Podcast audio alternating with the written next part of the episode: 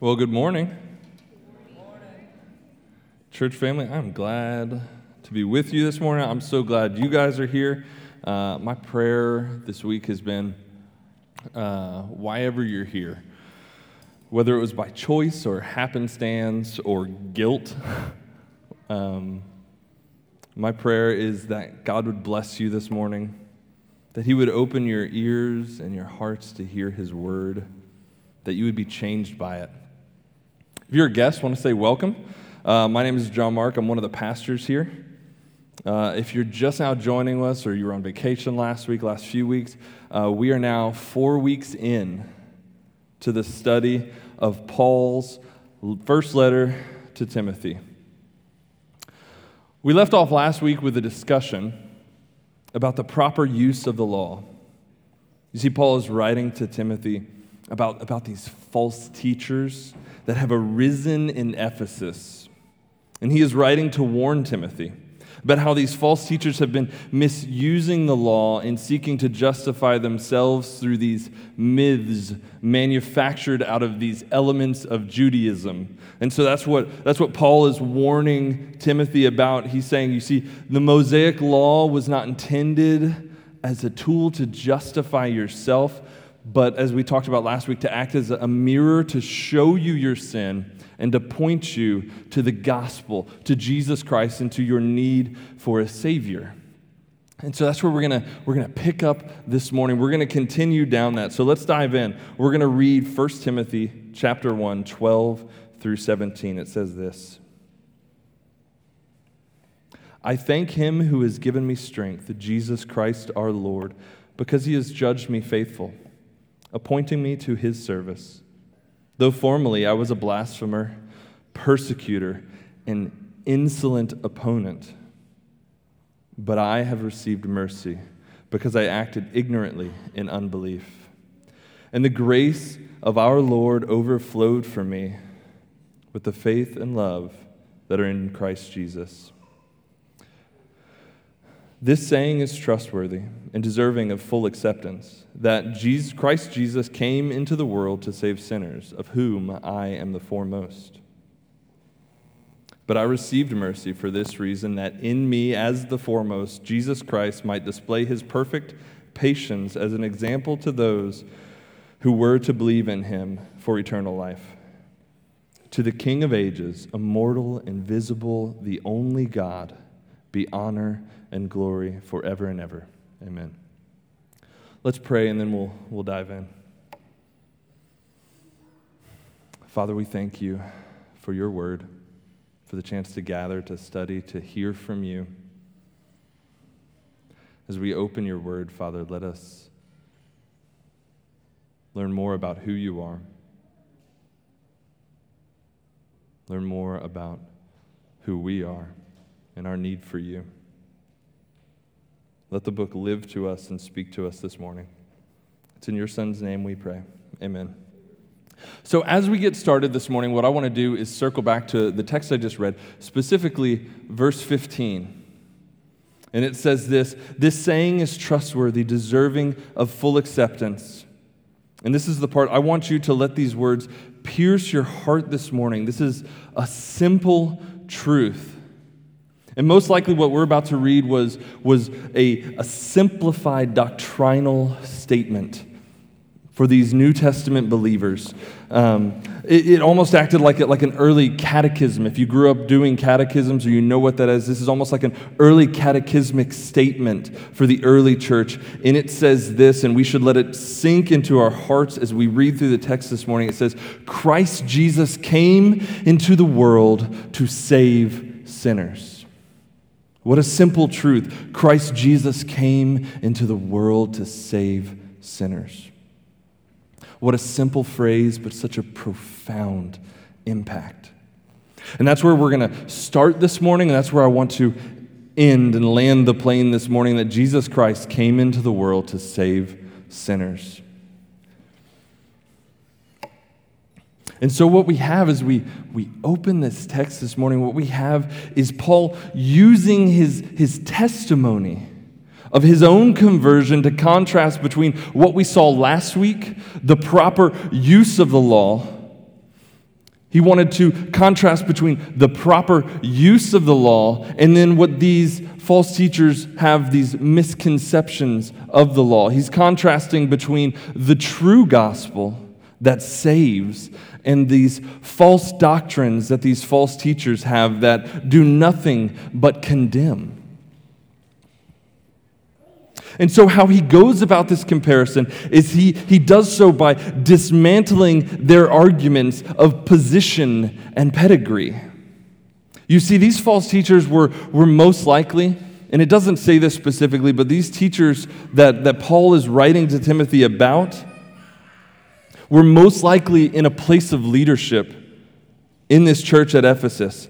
They, they could have been elders um, because he, he says at the beginning that they, they spent time and they were desiring to preach or to teach and to be teachers. And then also later in the chapter, or later in the, the, the letter, he goes specifically into what a, a, a godly, Christ centered elder an overseer looks like. And so, what you have are, are these false teachers in, in a place of leadership and using their position to give themselves this authority. And ultimately, what they're doing is, is distorting the gospel and misleading the people uh, within this church into these erroneous beliefs.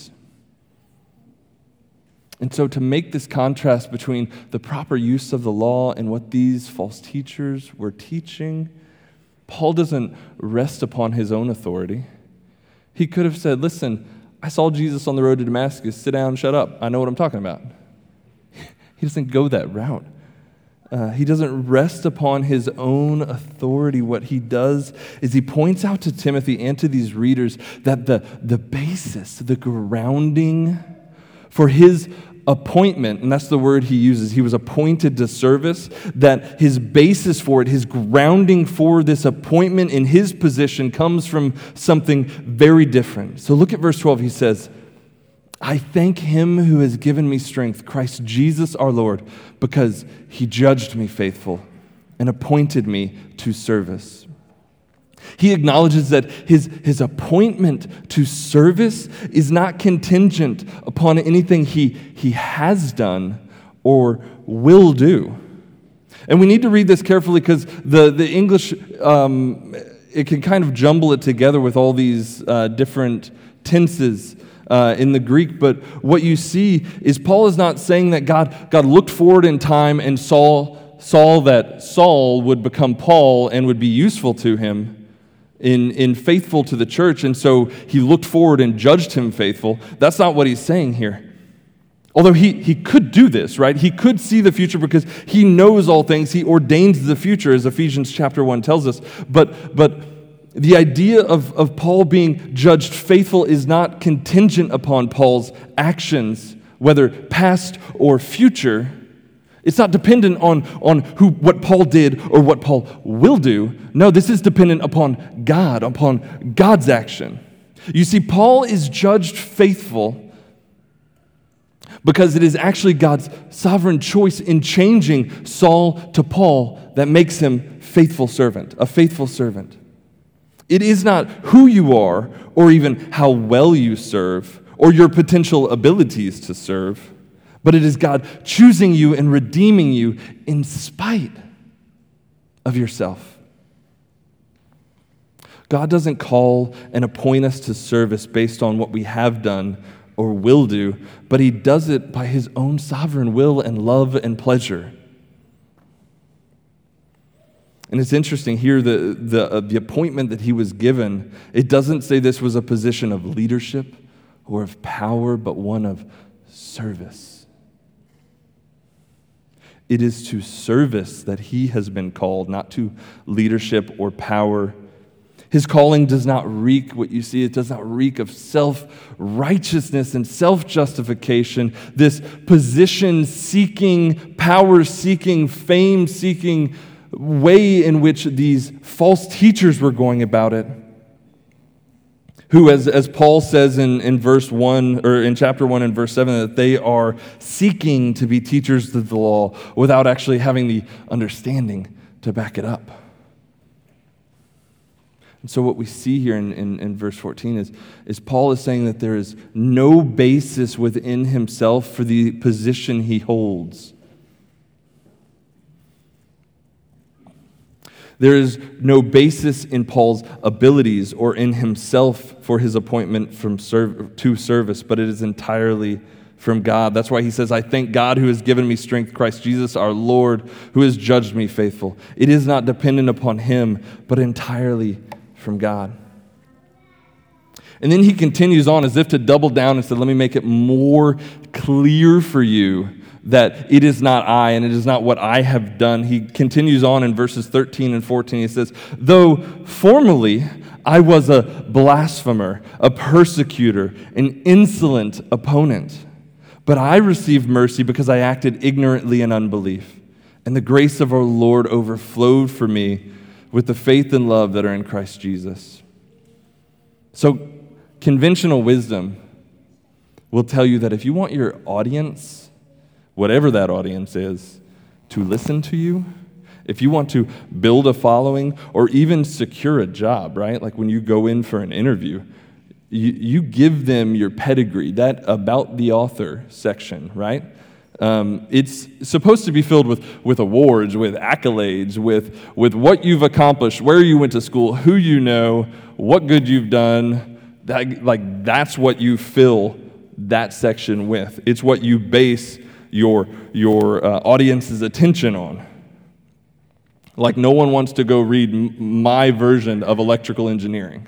I have no award or authorship for that.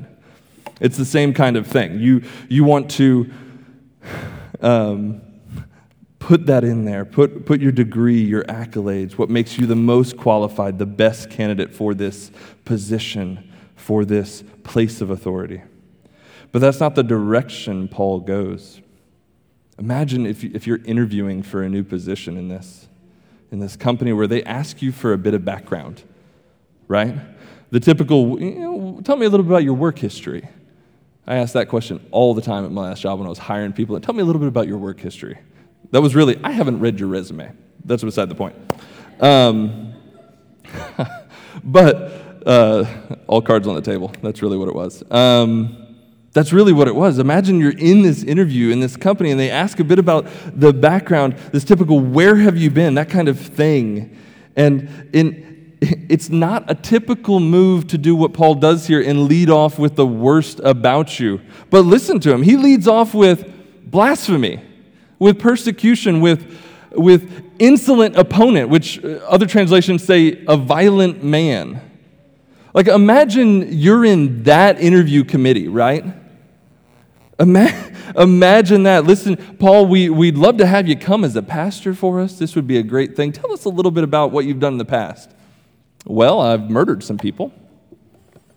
Right? Like, because that's, that's what's happening here. He, he's like, I, I was a professional blasphemer, blasphemer for a while. There may have been some light persecution. Right? That's what he's getting in this, getting to this. This is how he leads off with the truth of his past. But this is the truth. This is exactly who he was. He was not a good person before meeting Christ on the road to Damascus. You see, Paul was called Saul.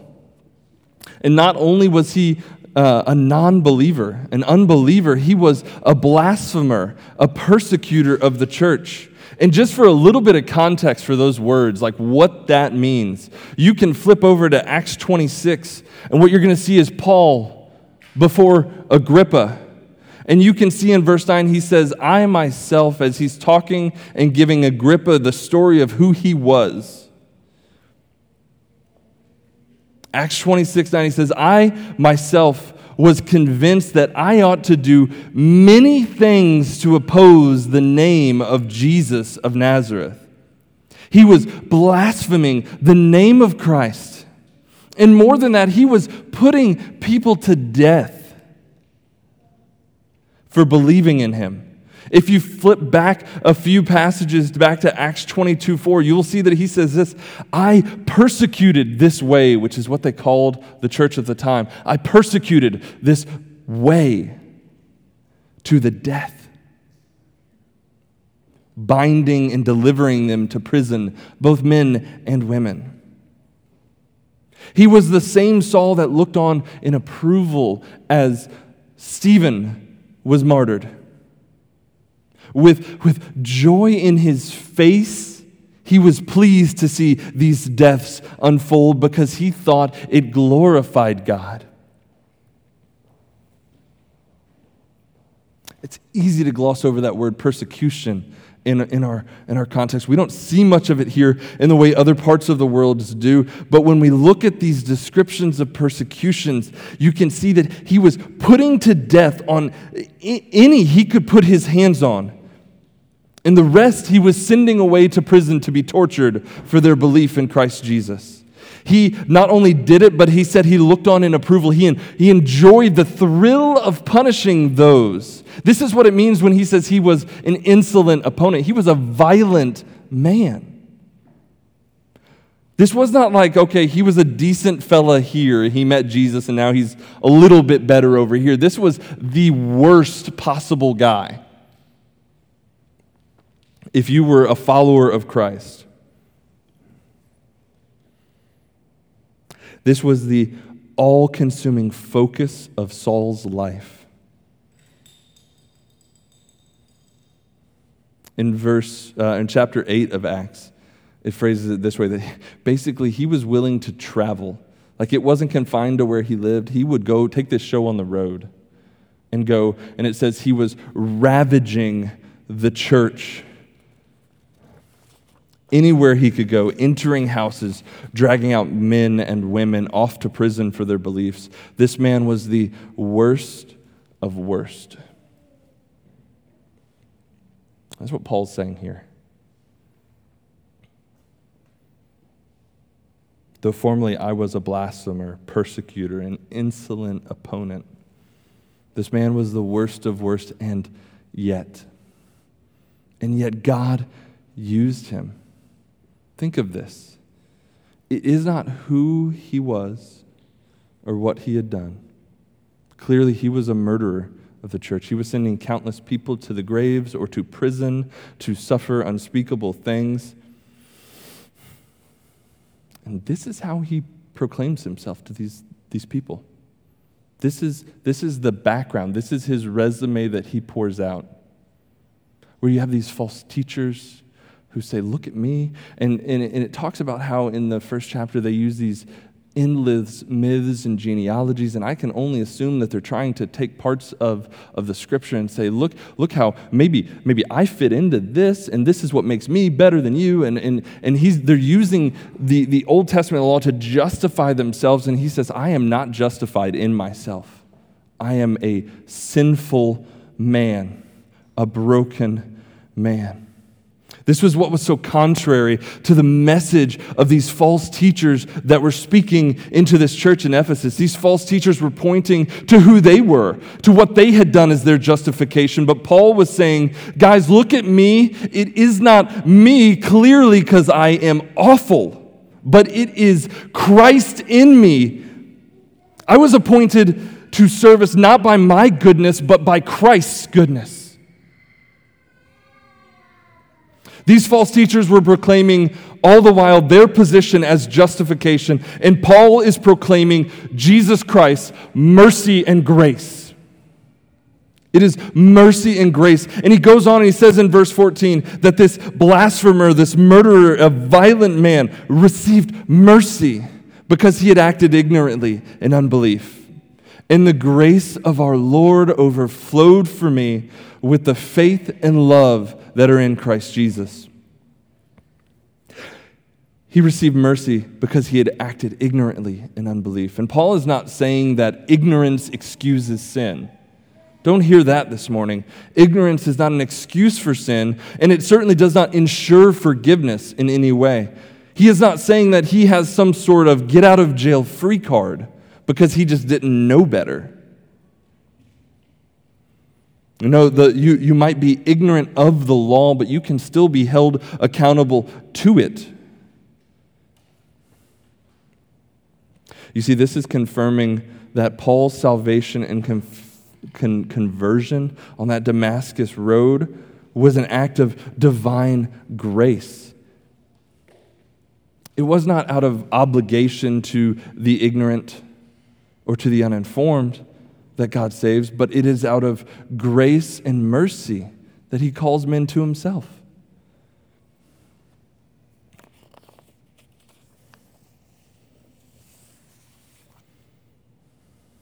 When he saves, he saves by grace.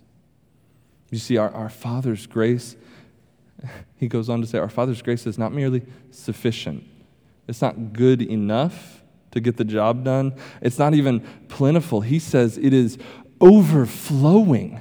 God's grace is overflowing, it is overly abundant for us. You see, when our Creator, who, who abounds in steadfast love, that's what Exodus 34 tells us, right? It says, The Lord our God is a merciful God gracious and slow to anger, abounding in steadfast love and faithfulness, keeping steadfast love for thousands, forgiving iniquities and transgressions and sins. You see, when, when our, our Creator decides to set His favor and love on even the worst of sinners, right? Even men like Paul, even the worst of sinners, when he, he decides to set his favor and love on those people, there is nothing that can keep him from turning that sinner into a saint. And so read, read verse 15 again. This is, this is where we, we started. It says, This saying is trustworthy and deserves full acceptance that Christ Jesus came into the world to save sinners, of whom I am the foremost. You see, Paul, Paul is saying, I, I, am the worst of sinners, and if Christ came, it is for it is for those like me. You see, Christ, Jesus came to save sinners, not, not to empower sinners to live a better life. Right? This is not, not to empower sinners to save themselves. Christ Jesus came into the world to save sinners. This is not to help sinners be the best that they can be on their own, train them and set them free. This is not one of those things. Brothers and sisters, if, if we could just have a, a, short, a short little aside, this is the great lie that so many of us believe. Read these words again. Let them marinate in your heart. Meditate on them.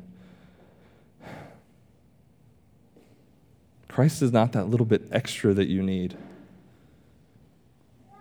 Christ is not just the, the thing that gets you over the top, gets you the rest of the way to heaven.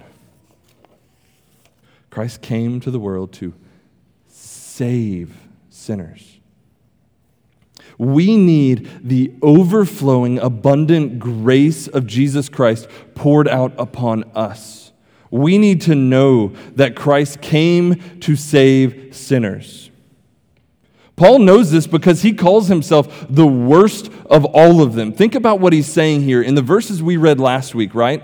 It lists out all of these sinful things. You have, and just to, to flip back to it, 9 through 11 of, of the same chapter, it says, Understanding this, that the law was not laid down for the just but for the lawless and disobedient. And then he starts listing out these things the ungodly and sinners, for the unholy, the profane, for those who strike their fathers and mothers, for murderers, for the sexually immoral, for those who prom- uh, practice homosexuality, for the enslavers, the liars, the perjurers, or whatever else is contrary to sound doctrine.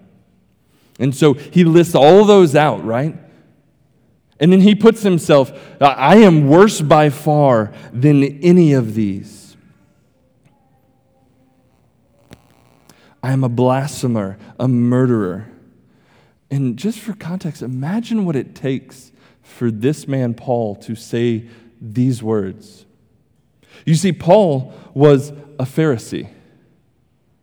And Pharisees um, uh, spent their life avoiding the sinful and the profane. And not only was he a Pharisee, he says in other, in other parts of the New Testament that he was a Hebrew of Hebrews. You have this man who studied under uh, the, the most prominent teachers of the time. He was an ardent defender of the law. He was, in all accounts, the most devoted and stringent of Pharisees. And this man admits that he was the worst sinner of them all. You see, these Pharisees spent their lives striving for perfection. They wouldn't even eat or break bread with sinners, let alone stay with them as friends.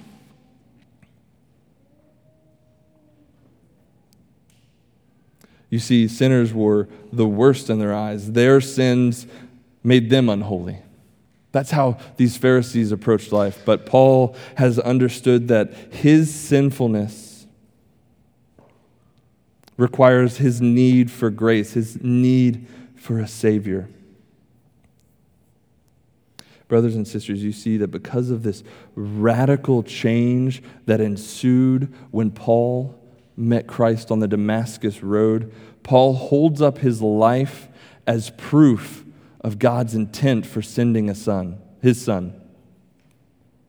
Paul is saying that the proper understanding of the law is that the law does not save you, but merely exposes sin, sin and condemns you, and can do only one thing, which is lead you to the only one who can forgive your sins and make you holy. A proper understanding of the law leads to this declaration that Christ Jesus came into the world to save sinners.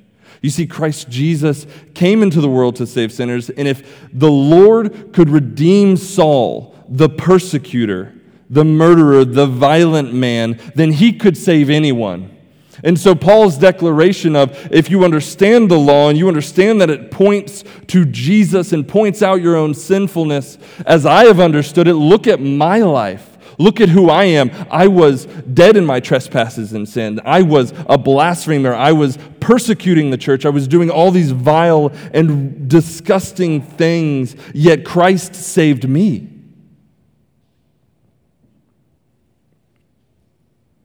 And this is why Paul saw his transformation as an example for all who would believe after his conversion. In verse 16, it goes on, it says, But I have received mercy for this reason, that in me, as the foremost, as the foremost of sinners, Christ Jesus might display his perfect patience as an example to those who were to believe in him for eternal life. See, God was patient with Saul, preserving him even in his insolence, in his violent attacks, so that he could accomplish his saving purpose.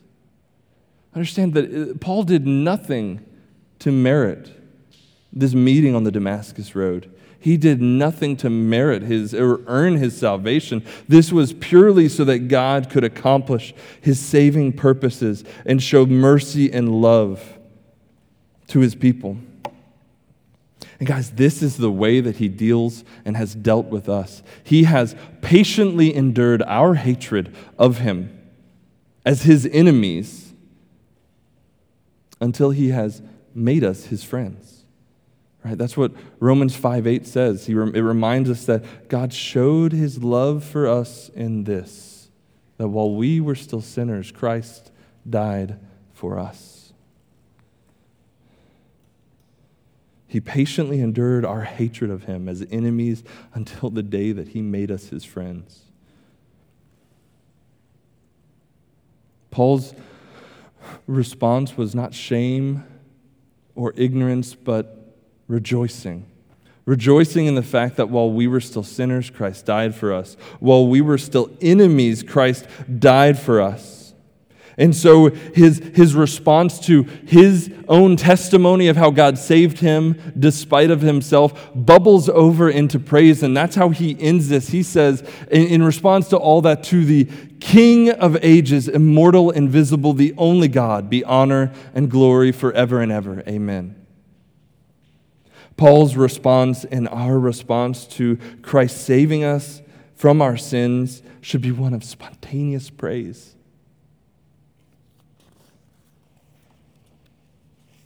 You see, the reminder today is simple. These false teachers that Timothy is being warned about were trying to distract, to muddy the waters with religious requirements that were not the gospel.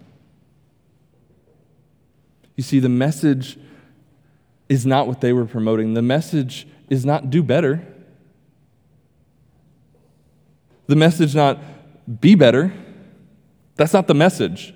That's not what Christ came to tell you is to, hey, do better. Buck up, sonny. That's not why he came. It is rather, rather that Christ is our better. We cannot live better until we have him.